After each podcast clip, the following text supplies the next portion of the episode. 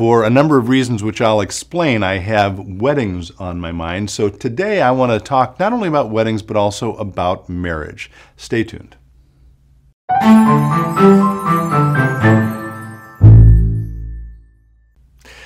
Hello, friends. Pastor Tim Westermeyer here, Senior Pastor of St. Philip the Deacon in the western suburbs of Minneapolis. Great to be with you, as always.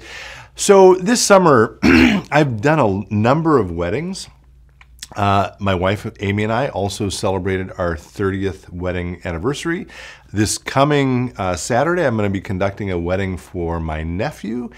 And this past weekend, I mentioned in last week's episode that my wife and I were going to do a little bit of traveling, and I said I might say something about that in a future episode.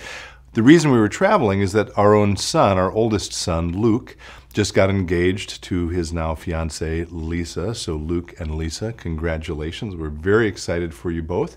Um, and so I've got on my mind weddings and marriage and so forth. And as I just mentioned, uh, uh given our excitement about Luke and Lisa, uh, weddings and marriages are filled with joy uh, and happiness and excitement.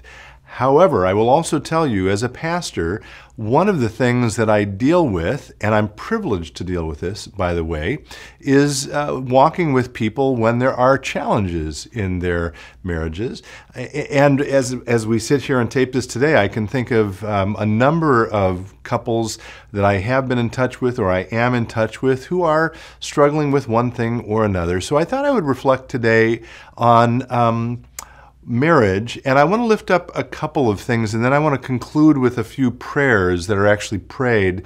Uh, during a wedding service. For, before we get to those, though, the couple of sort of what would I call these? Um, I suppose these are ways of giving us a little bit of perspective about marriage, which, by the way, I, I, one of the things I want to say, I guess, is that marriage is hard. Um, you know, it's difficult. All of us, human beings, we've talked about this many times. We are fallen, broken, imperfect creatures. And when we ourselves are that way, and then we're put together with a spouse who's also fallen, broken, and imperfect, um, it can be challenging. so, the couple of points I want to make to give us a little bit of perspective uh, are first of all, your spouse is not God. Now, that may seem like a really strange thing to say, and you might think, well, of course I know my spouse isn't God, but I'll tell you, culturally, uh, I would say that romantic love, and this is sometimes reflected in our wedding services, would would make us believe this person completes me, right? Have you ever heard language like that? Or this person, um, what's the line? Uh, fills all of my desires. Well, guess what? No, they don't. The only thing that can fill all of your desires is God. So when we use language like that, we are implicitly uh, putting someone in the place of God, and we are bound when we do that to be disappointed. Our spouses are incredibly important partners and friends to us in this life, but they cannot fulfill every single desire for us. And so when we sort of, um, I, again, I don't want to minimize marriage. It's really important and I want to celebrate it. It's a gift of God. But when we do that, uh, it gets us into all kinds of trouble. So I guess I want to say maybe lower your expectations a bit and celebrate the joy you can find in your spouse who is not God, rather than presume they are God. And so when they don't fulfill all of your desires, you end up being disappointed or frustrated or angry or mad or any of those feelings. I hope that makes sense. So that's the first point. Your spouse is not God. Second point I want to make has to do with the definition of love. And again, culturally, I think uh, there is no question in our culture that we think of love as a feeling, as an emotion. This other person, my spouse, my girlfriend, my boyfriend, whatever, makes me feel a certain way. Folks, that is not the Christian understanding of love. And I think the best definition of the Christian understanding of love comes from St. Thomas Aquinas, who says love is willing the good of the other. So it's not something that makes me feel a certain way. Instead, it is an action on my part for someone who I do love and who I know well enough that I can actually um, do things in my life to help that other individual become more fully the person, the individual that God made him or her to be. This is um, said in a number of different sort of pithy quotes. One of them comes from a favorite author of mine named Madeleine L'Engle, who says, Love isn't what you feel, it's what you do.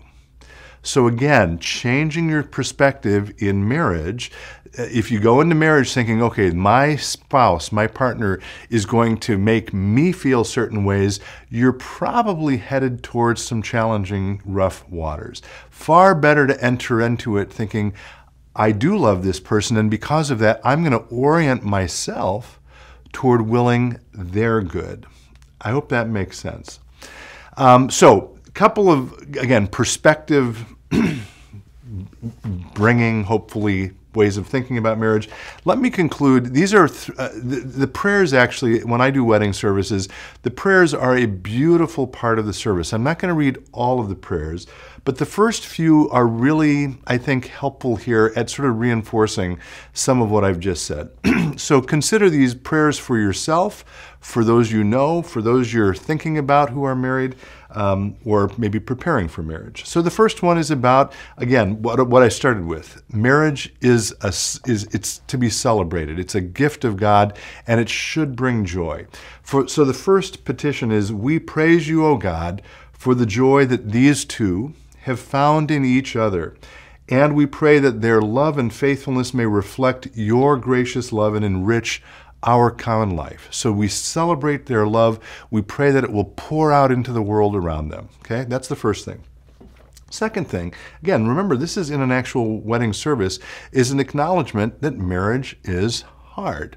And so there's this prayer, which again, maybe you can hear this for yourself or for a couple you know. Give them gentleness and patience, affection and understanding, readiness to trust one another, and when they hurt each other, notice it doesn't say, and if by some chance they hurt each other, it says, when they hurt each other, give them grace to acknowledge their fault and to give and receive forgiveness. That's the second one I want to lift up. And then the final one is a reminder that all of us are called to support one another in our um, life of marriage, right?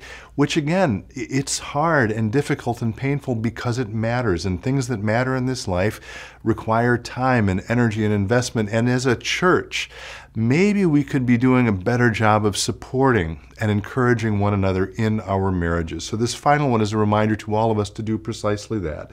Use us to support these two in their lives together, give us such a sense of your constant love that we may employ all our strength in a life of praise of you. And to all of that, I say, Amen.